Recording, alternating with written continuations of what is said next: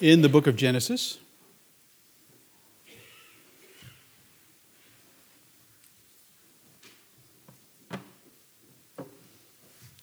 Simon, the sermon title this morning is The Blessing of Abraham. The Blessing of Abraham. Genesis chapter 18 is going to be our focus. 18, verse 17.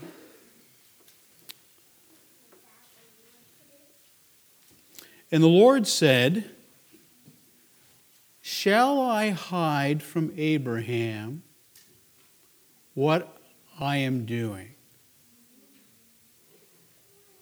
Isn't that an interesting verse? Shall I hide from Abraham what I am doing? What does that tell you about the relationship that God had with Abraham? That God would think twice about, I'm about to do something, and I'm God. Right? And he says, he asked that question, he said, "Shall I hide from my servant Abraham what I'm about to do?" I find to be quite a curious question, that he cared so much for Abraham and for Abraham's feelings and so on and so forth, that he decided, I should tell my servant Abraham what I'm about to do. Now, you know, we talked about that a few weeks ago as to where this text is wrapped, and it has to do with the eventual destruction of Sodom and Gomorrah, and that's really not our focus today. But if we read on to the very next verse, in verse 18, God says, predictively, says this, "Since Abraham shall surely become" what? "A great and a mighty nation." And then he says this, "All the nations of the earth shall be" what? "Blessed in him." Now we know that if you go back a few chapters to Genesis chapter 12, verse 1, we read this. "Get out of your country, from your family, and from your father's house to the land that I will show you," chapter 12, verse 1 says. And then verse 2, "I will make you a great nation. I will bless you and make your name great. And you shall be" what? "A blessing. I will bless those who bless you. I will curse him who curses you. And in you all the families of the earth shall be blessed." And Abraham believed God. He took God at his word, and he went. Abraham was 75 when God spoke those words to him. In chapter 18 that we were just reading, Abraham is nearly 100. 25 years later,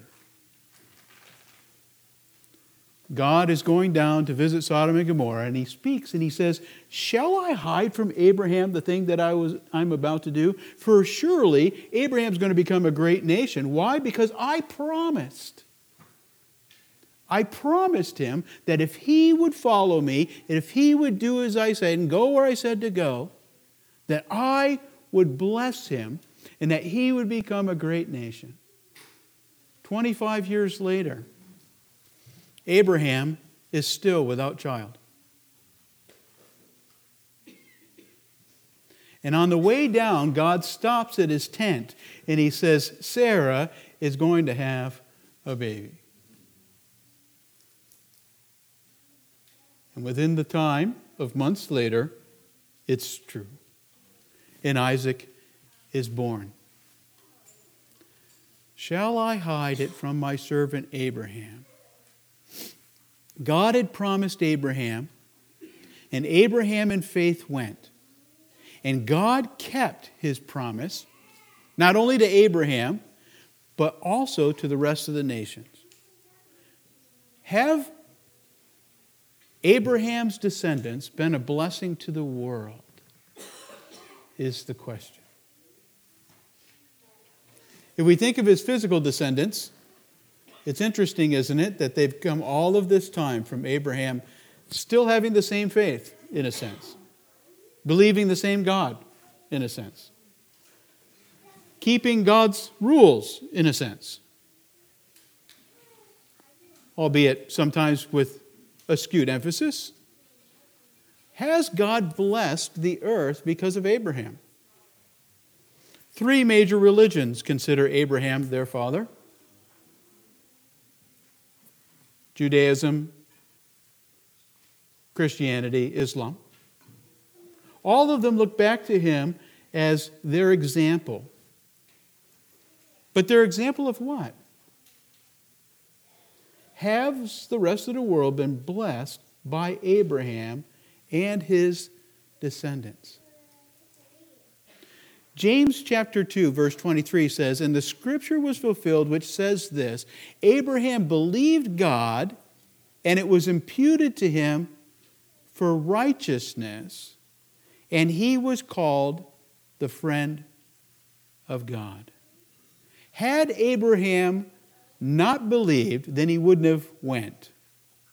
Had Abraham not gone, then he wouldn't have received. Had he not received, then all of the nations of the world wouldn't have been blessed in him. But we asked this morning, what is that blessing? What is the blessing of Abraham? What have all of the nations received, and have they? But what's really interesting is if you look at the very next verse, again, back in Genesis chapter 18, this time verse 19. Here's what it says. "For I know him in order that he may" what? "Command his children and his household after him, that they do" what? "Keep the way of the Lord to do righteousness and justice, that the Lord may bring to Abraham what he has spoken to him." Now, isn't that interesting? Shall I hide from Abraham? No, I shall not. Why? Because Abraham is going to become a great nation, and all of the people of the world are going to be blessed by him. And here's why. Because I know, are we listening? What's Abraham going to do? He is going to teach his children to have faith and to follow God. We just had a baby dedication. The greatest thing that any father and mother could do for their kids would be to teach their children to believe in God and to do what? Follow his ways. Isn't that right? To teach them to believe in God and to follow his ways. How did Abraham do, by the way? How did he do? Yeah, maybe. What about Isaac? Did he believe? What about Jacob? Did he believe? Yes. Was Abraham perfect? No. Was Isaac perfect? No. Was Jacob perfect? No. And yet, God blessed Abraham. God blessed Isaac. God blessed Jacob. And God didn't just tell Abraham what he planned to do with Sodom and Gomorrah. He told Abraham that one day his children would end up for 400 years in Egypt. And 400 years later, there's yet another descendant of Abraham by the name of Moses. And God, was Moses perfect? No. But God raises him up. And as he works with Moses, and as Moses takes hold of faith and begins to serve him, and God molds him and makes him after his will, he takes Moses and he sends him to liberate his people from Egypt. We pick up that story not right there in Exodus, but instead after the 40 years of needless wandering, we get back to the reiteration that God made in the book of Deuteronomy. Deuteronomy chapter 6, if you want to pick it up there. Deuteronomy chapter 6. This time, verse 1.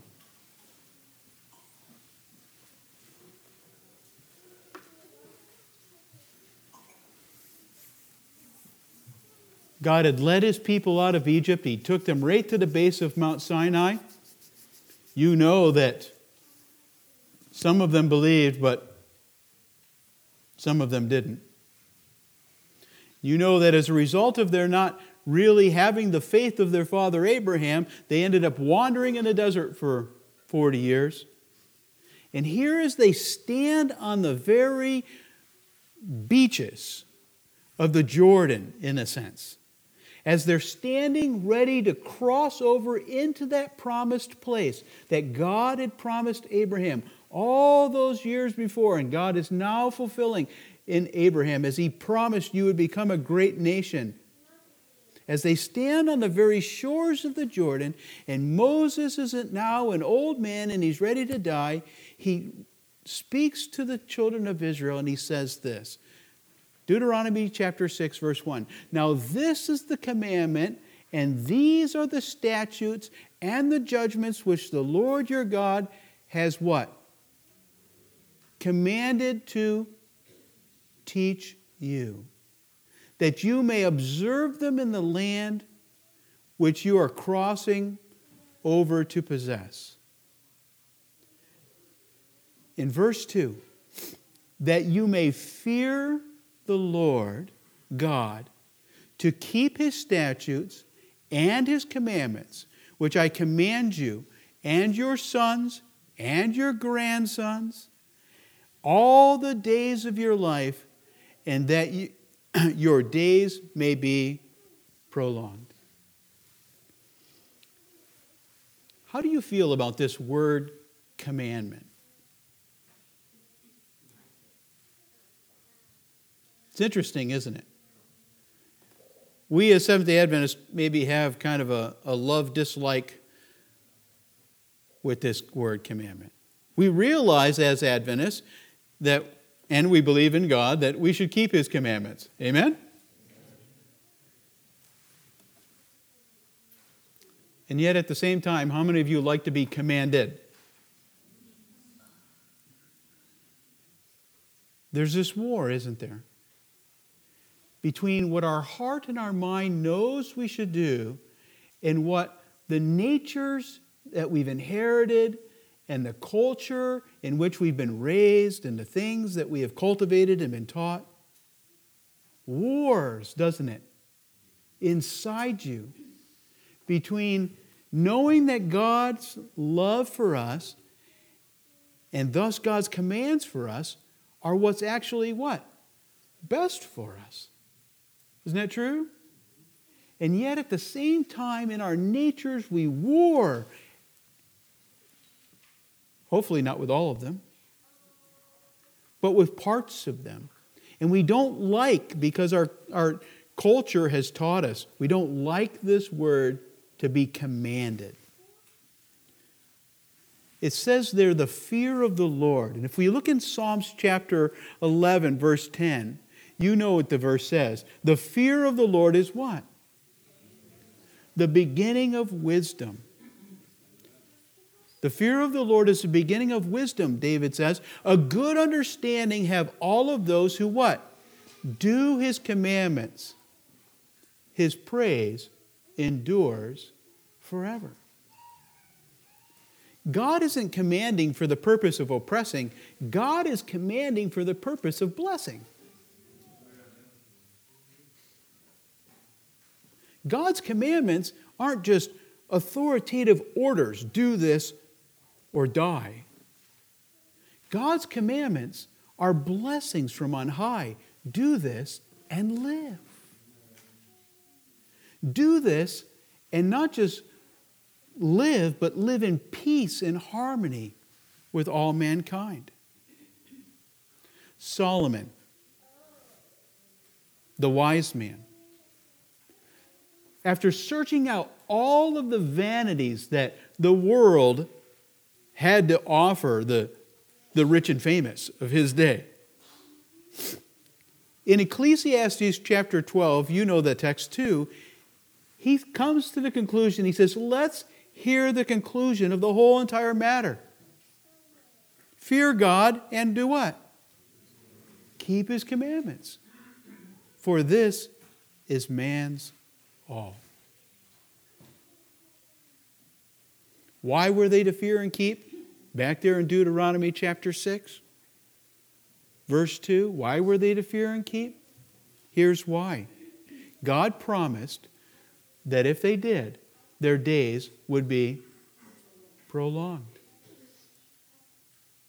Look a few verses later into verse 7 of Deuteronomy chapter 6. Verse 7 reads like this. You shall teach them what? Diligently to whom? To your children. And you shall talk about them when you sit in your house, when you walk in the way, while you lie down and rise up. Teach them diligently to your children. Why? One, because our children, like us, have a nature that wants to stray from God's commands. Isn't that true? Number two, what we're not taught and what's not repeated to us often, we have a tendency to forget. God said, reiterate it, teach it over and over, bring it back home, not just what, but why. Not just how, but why. Don't just teach, don't just preach, but model. Love the Lord yourself. Right? Psalms chapter 78 reads like this. We will not hide them from our children, telling to the generations to come the praises of the Lord and His strength and His wonderful works that He has done. For He established the testimony in Jacob and appointed the law in Israel, which He commanded our fathers that they should make them known to their children, that the generations to come might know them, the children who will be born, that they may arise and declare them to their children, that they may set their hopes in God and not forget the works of God, but keep His commandments, and may not be like their fathers, a stubborn and rebellious generation, a generation that did not set their hearts aright and whose spirit was not faithful to God. Did you catch that? What was the reason? That they don't forget. Amen? What's not repeated to us over and over and again, we have a tendency to forget. Solomon, in Proverbs chapter 4, referring back to his father David, who throughout the Psalms writes again and again and again about the blessings of God's law and the keeping of God's law, and pleading with God to write His law where? On his heart. David, who wasn't perfect, right? And Solomon, who wasn't perfect. Yet they loved the law. Oh, how I love thy law, David would say. Solomon in chapter 4, verse 3 of Proverbs, speaking of his father, says, "For I was my father's son, tender and only beloved in the sight of my mother." Verse 4, "He also taught me and said to me, let your heart hold fast my words. Keep my commandments and live." Whose words were those? They were God's, weren't they? Let your heart, in other words, you have a choice. Hold fast to my words, keep my commandments, and live. Again, in chapter 7, Solomon, being a dutiful father, as he was saying his father was to him, teaching him, Solomon also says to his son, "My son, keep my words and store up my commandments within you. Keep my commandments and live. And keep my law as the pupil of your eye. Bind them upon your fingers. Write them upon the tablets of your heart."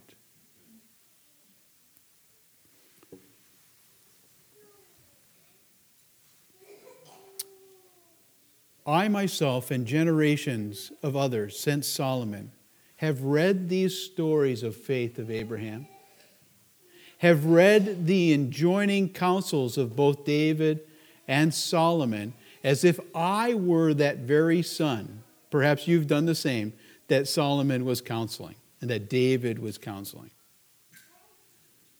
As I have pondered the things that David wrote, as I have pondered the faith of Abraham, as I have pondered the counsels of the wise man Solomon, and as I've engaged with those things and brought them into my heart, I have been blessed.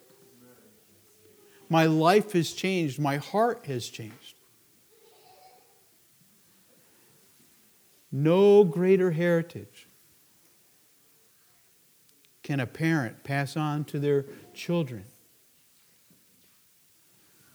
than to love the Lord and to follow His ways and to serve Him. This was the blessing of Abraham. So many people point to the Jews for this reason or that reason, but that isn't it. It's those who were faithful to Him and who are faithful like Him, who believed as Abraham believed, who followed as Abraham followed. The Scripture tells us that Abraham's sons weren't the only ones to be blessed, isn't that right? All the nations of the world were to be blessed. Back in Deuteronomy chapter 6, this time verse 20.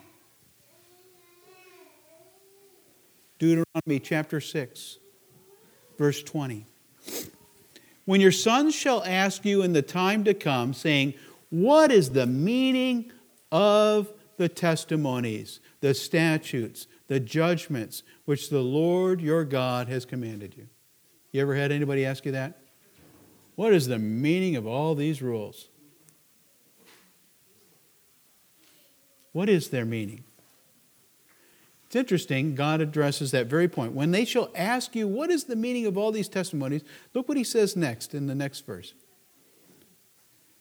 "Then you shall say to your sons, we were slaves of Pharaoh in Egypt, and the Lord brought us out of Egypt with a mighty hand."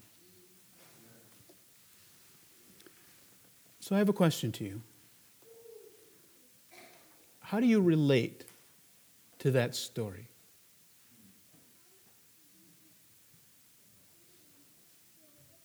Let's think about physical Israel for a minute. It kind of makes sense, doesn't it? And we sort of see it in their history, that as time went on, as generationally and relationally, they got further and further away from the experience of God leading the children of Israel out of Egypt with a mighty hand. The further they got away from that generationally, the further they got away from it relationally, the more difficult it was for them personally to relate. Even though God had given them the Passover to celebrate every single year, even though God had given them the commandments, even though God had said to them, repeat these things to your children over and over again. And when they ask you, what is the purpose of all these things? You will say, it is because God led us out by a mighty hand. The further they got generationally from that story, in fact, I'm going to say this, the further they got from that experience, the harder it was for them to relate. I mean, as far as I know, I'm physically not a direct descendant of Abraham. Probably you aren't either. How does this story relate to you? It's interesting, isn't it?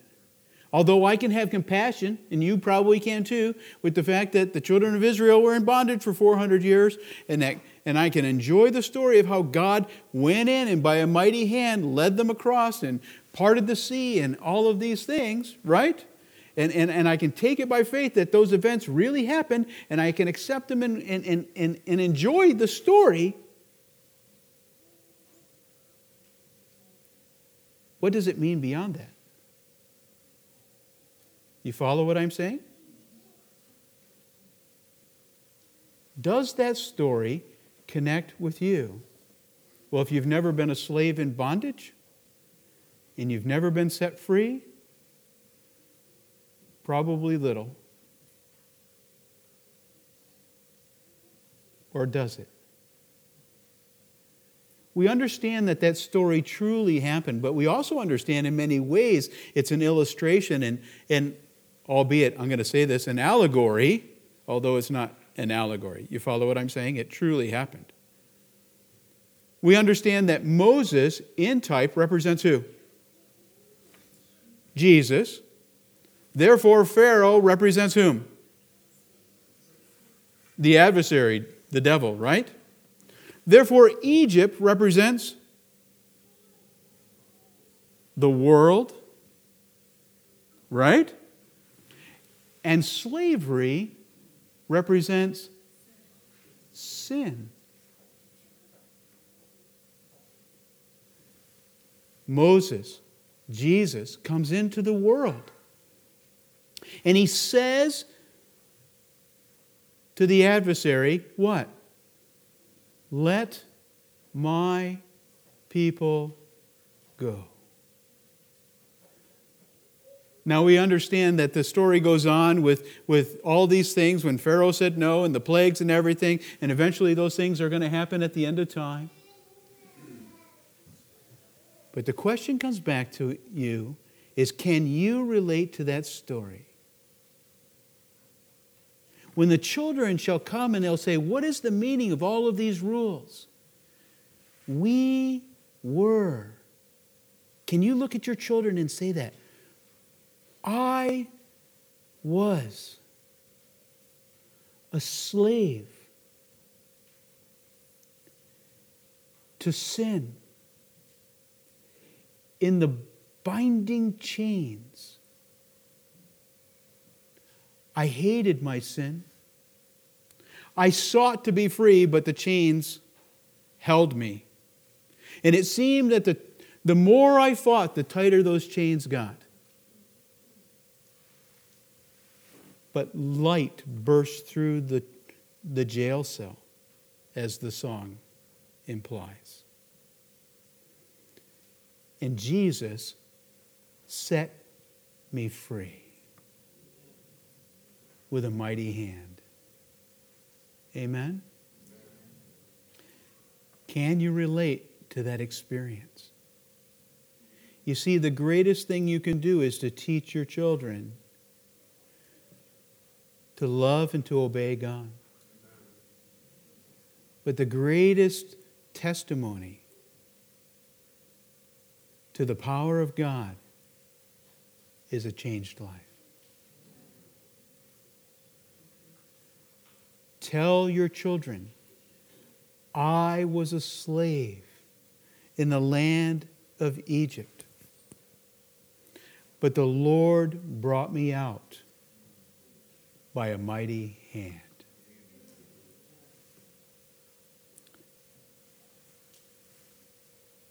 Verse 24. And the Lord commanded us to observe all these statutes, to fear the Lord our God. Why? Look what it says. For our good always. How do you look at God's commands? How do you look at His statutes? Do you look at them as if they are the counsel of the wisest person in the whole entire universe? That whatever God is commanding, that whatever He is saying is good for us, is indeed that.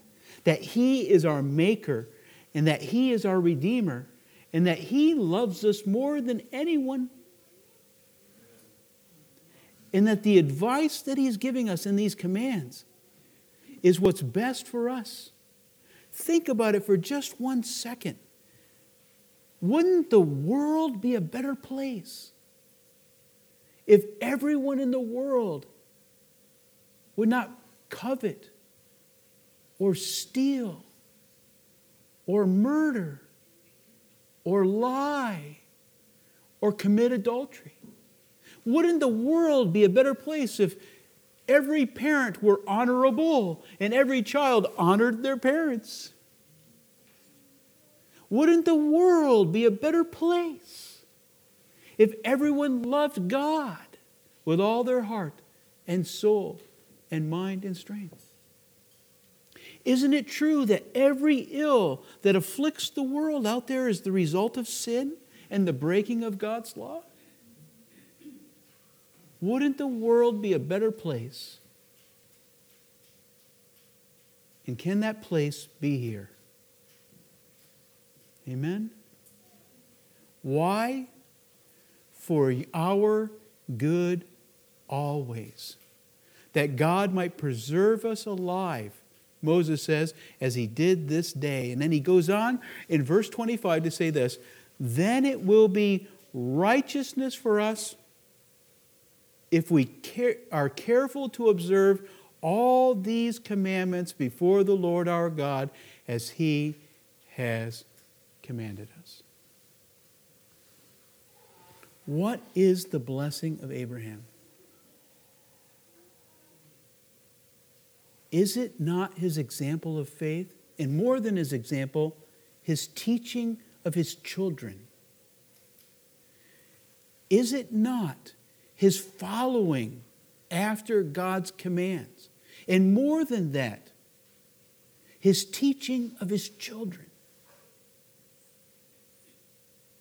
Has not all the world been blessed? Have not you, not being a physical descendant of Abraham, been blessed because Abraham believed and obeyed? The Scripture tells us that those that are of the faith of Abraham, these are the children of God. I'm glad to be counted amongst their number. How about you? Amen. Amen. That the righteousness of our God and that the faith of Abraham might be ours and to our heritage is our prayer today for the blessing of Abraham. Let's sing a song together, shall we? Number 482.